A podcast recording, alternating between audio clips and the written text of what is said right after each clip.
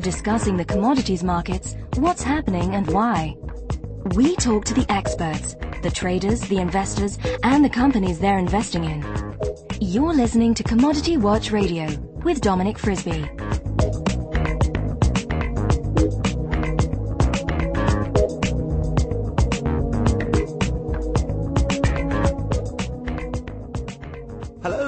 Welcome to Commodity Watch Radio with me, Dominic Frisby. Commodity Watch Radio is hosted in association with Minesite.com. Arch Crawford is the author of the newsletter Crawford Perspectives, which he's been publishing since 1977. He uses technical analysis and planetary cycles in order to time the markets. Sometimes it works very well, amazingly so, and sometimes it doesn't. But in 2008, he was judged um, the number one market timer for the 2008 calendar year by Hulbert's Financial Digest. Arch, welcome to Commodity Watch Radio. It's great to have you on. Um, let's start with the, with the with the short-term markets. What, what, what do you see happening? When I say the short term, over the next three to six months, what, what's going to happen? Okay, I thought you meant over the next three to six days. Well, okay, I, I tell you what, let's do the next three to six days, and then we can do the next three to six months.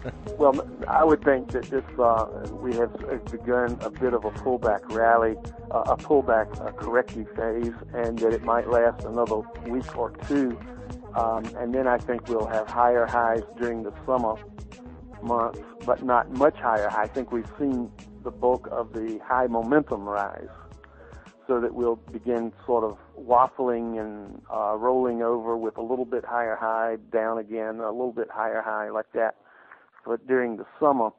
And by uh, our the end of the the summer uh, vacation period, I think it's the last time that I would be um, getting short again for another dip into the fall. And I don't expect it to be as bad as last year but it may be.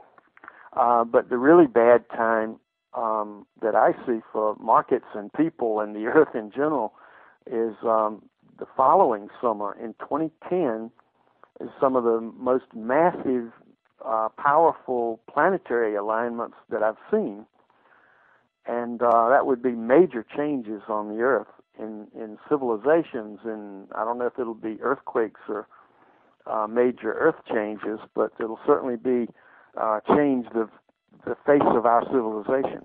And what type of planetary cycles are these? What what is the alignment?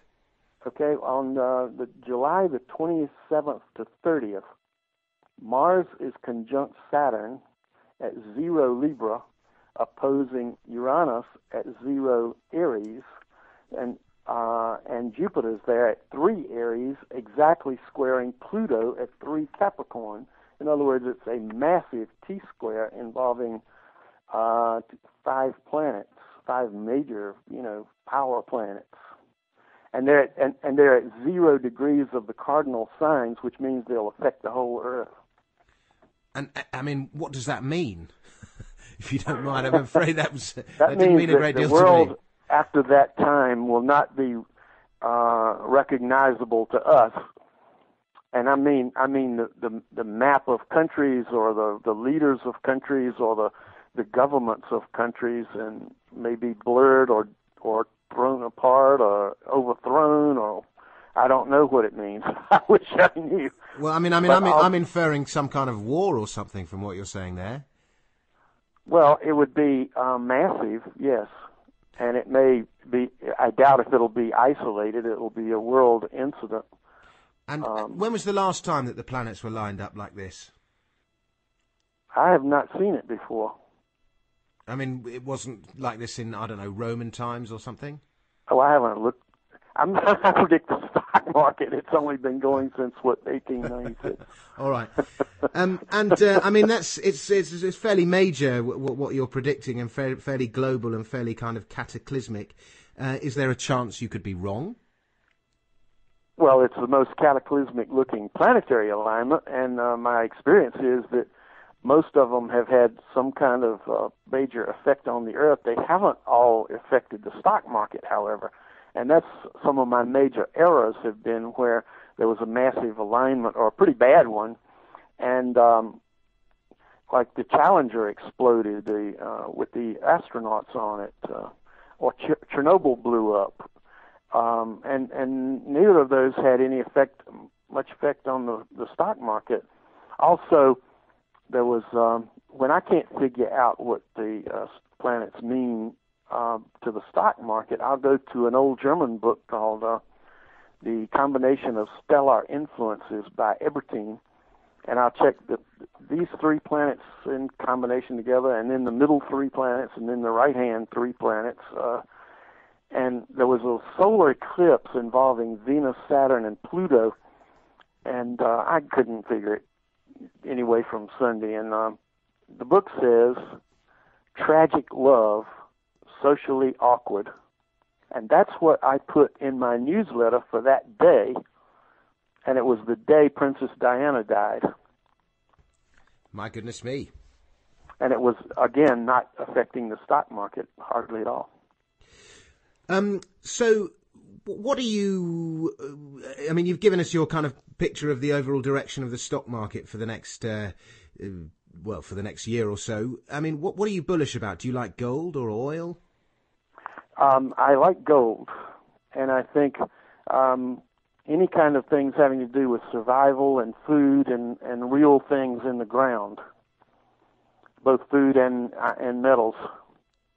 And I think I, am bearish on fiat currencies because I think there will be um, a shaking of the um, confidence that holds our type of civilization together, and that all of the, the nations that used to be um, backed partially or fully by gold, none of them are backed by anything right now except the promise to give you two tens for a twenty. and I would rather have some gold and maybe a field of wheat. okay, and and um, I mean, would you would you recommend the paper derivatives of these products, ETFs, and that kind of thing? Over the short term, yes. Over the over the cataclysmic times, you should have at least enough gold in your pocket to bribe the border guards. My goodness me, Arch, this is proper guns and tins and head for the mountains stuff that's coming. Well, you know, we're talking about uh, most civilizations all around the world are looking to that Mayan calendar date of 2012 in December as uh, something the biggest thing happening in 26,000 years. You're familiar with that? I, I am familiar with it. I was I was just uh, trying to think of a of a question to ask you in relation to it. okay. Well, I looked at that date, and uh, it, that date does not look as important. You know, they're talking about the winter solstice, but I find the um, the fall equinox that year has some of the same uh, qualities as this July late July date in uh, 2010, where there's a, another one of the Uranus Pluto squares, which I don't know, maybe it'll flip the poles or something. I don't know what it'll do. But um, indigenous people all around the world are, are looking for this period as uh, a major event where the pole, I think it's the pole of the Earth, is pointed towards the galactic center. And it happens once in 26,000 years, and like major magnetic things happen as we pass through the positive negative pole of the galaxy. it should be a fun ride. My goodness me, yeah. so what uh, what steps are you taking to prepare yourself for all of this? Well, you know, the Mormons over here require you to have two years worth of food and water in your home, and I think that's a pretty good um, survival measure. Um, our new president is talking about taking, you know, about limiting the use of guns and every, uh, the guns are selling out over here like crazy, and you can't get ammunition. It's all sold out. Wow. Um, okay, and uh, what about? Uh, do you invest? What about mining companies? We have a lot of listeners to this show who uh, who uh, trade in mining stocks. Do, are you bullish about those? Yes, I am. Um, again, over the near term, when when the whole thing begins to break down, I don't think it will much matter. But um, for investment purposes over the next year, I, I like best shorting the stocks. Right. And secondarily, you know, owning some real things. uh, that might be helpful in any situation, like water filters and um, and uh, well, I don't know. I want to say guns, but okay. we don't know what's going to happen here. Absolutely, and and uh, um, what are your what's your view on the bond market? The, all of the bonds ran way up as we had this um, drop to zero interest rates by the federal banks, and um, they've been coming back down since. I was interviewed on uh, CNBC over here the day after Christmas, and they asked what my favorite investments were. I said short the bonds and long the gold. And so I, I think that's worked out pretty well so far, and I think it will continue after, uh, you know, there'll be jagged counter trend moves in both of them, but uh, the general trend, I think, will be much higher in the metals and much lower in the bonds. And do you have eventual long-term target targets for them?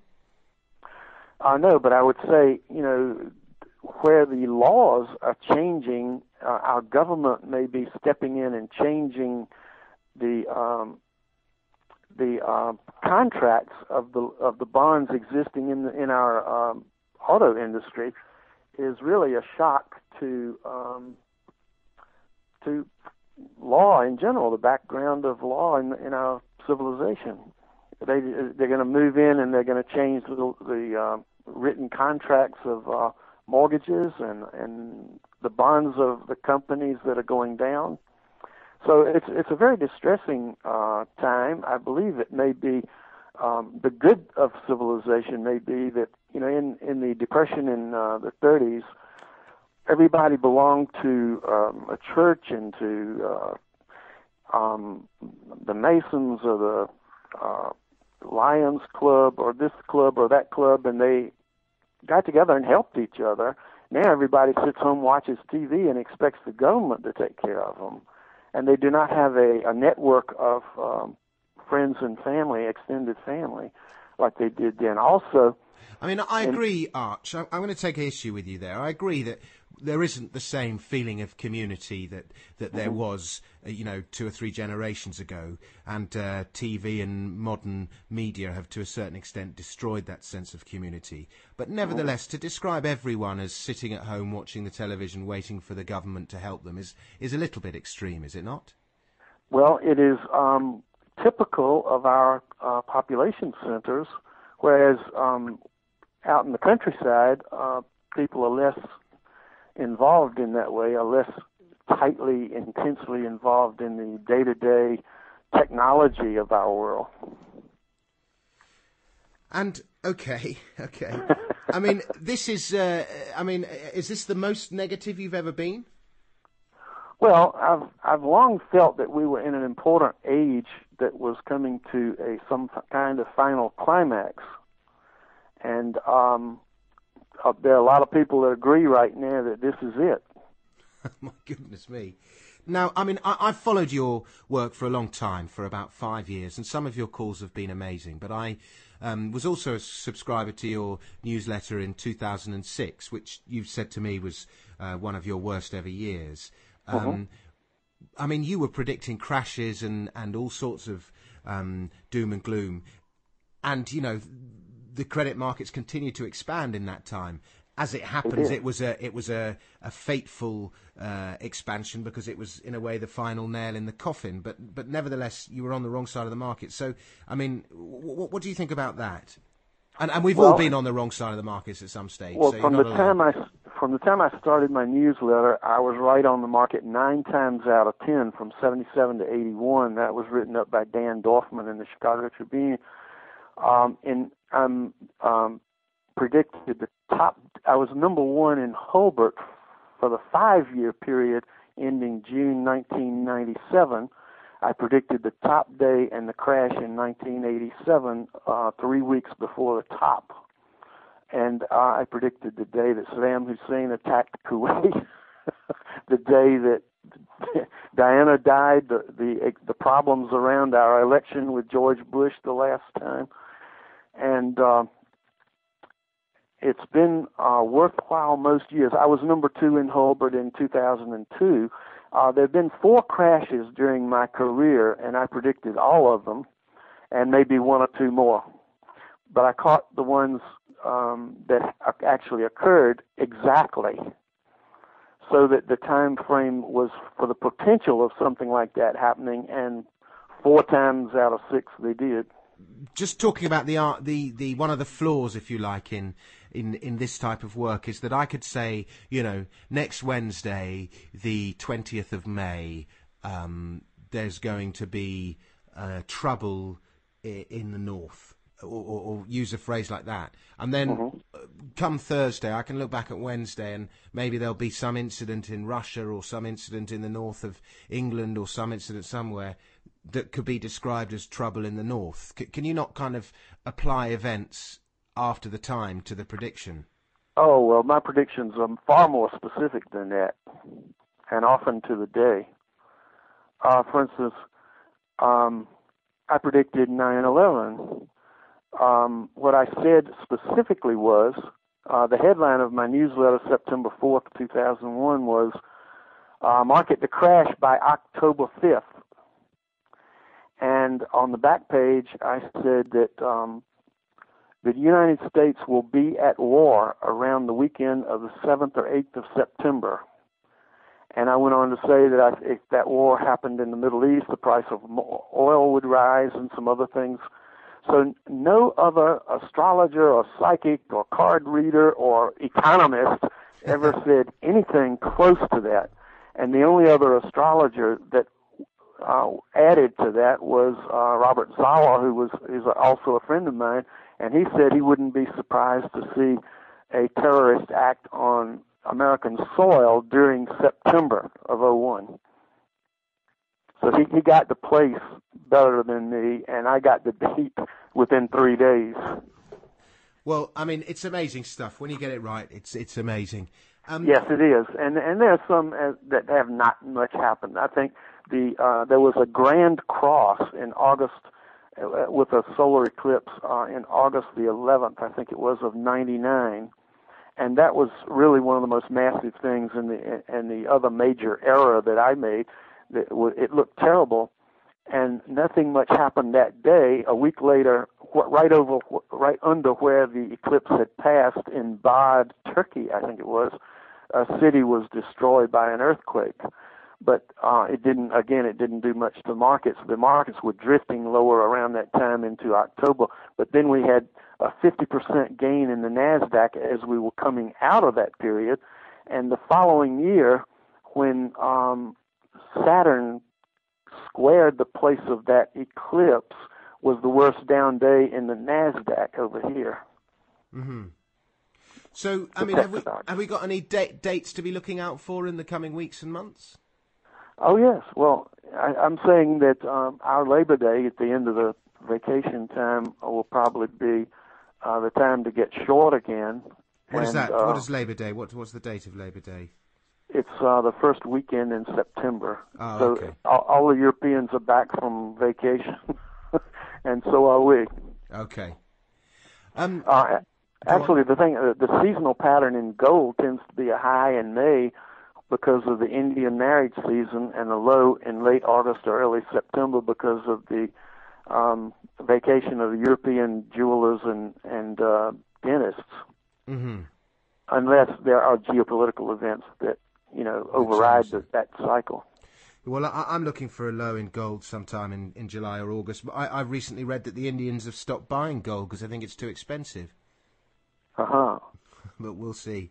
Well, the Chinese are buying plenty. uh, absolutely, absolutely. Well, Arch, it's been a real pleasure talking to you, and, and, and it's a real eye opener hearing what you have to say. And, and you're a proper contrarian, and, and you know you do things your own way, and, and don't listen to kind of mainstream opinion. And so you know, congratulations on that. Um, one your newsletter's called Crawford Perspectives. Do you want to give out your website and some information about the newsletter? Yes, certainly. The the newsletter um, is 250, 250 US, the same as it was in 1977. The website is crawfordperspectives.com.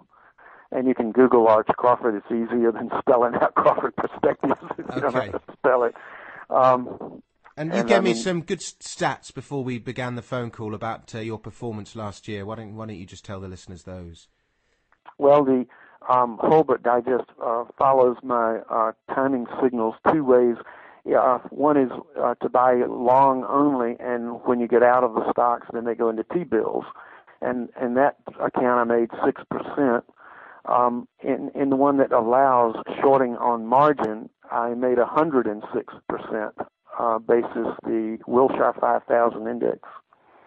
And uh, so they he averages the two and comes up with plus six, 56%. The number two um, newsletter made 21%. The number 10 made 3%, and most of the others lost money on the year. Of the other 500, lost money on the year. So 490 out of 500 newsletter writers last year lost money. No, I would say that there was a, a fair number between three percent and zero. Okay. But only ten made more than three percent. That's unbelievable. It gives you an idea how, how people's money has been decimated or people's wealth has been decimated over the last eighteen months. Yes, indeed. Well, um, Arch, uh, like I say, thank you very much, uh, and uh, I'd love to get you back on in a in a in a few weeks or months, and uh, maybe we can get your outlook uh, uh, w- once again. And, and thanks very much for coming on Commodity Watch Radio. Thanks, and don't forget that I went long on March the 12th, three days after the bottom. okay, nice call, nice call. and what Good are you luck. now? You, you're kind of neutral now. Um, I am still long in the newsletter, and I will be getting out sometime when uh, I have a technical signal in the summertime, and I'll be heavily short by the first weekend in September. And uh, very quickly, your favorite technical indicators, a sign of the planets? Um, I like the Granville's on balance volume. I like very much. Uh, I keep an eye on the um, the CB the Chicago Options uh, Volatility Index, the VIX VIX. I like uh, the trend or ARMS index that was de- developed or at least promoted by Richard Arms, who's also a friend. Um, and uh, the Elliott wave I'm interested in, but I talk to Prechter when I want to know about that. Oh, you just phone him up. I suppose it's easier than subscribing to his newsletter, but anyway, good stuff. exchange. okay. All right. Well, uh, Arch, um, thanks very much, and, uh, and and I'll talk to you soon. A pleasure, sir. Cheers. Take care. Commodity Watch Radio is presented and produced by Dominic Frisby for Minesite, with music by Manolo Camp. To discuss the markets and have your say, why not visit our bulletin board at globaledgeinvestors.com. That's globaledgeinvestors.com.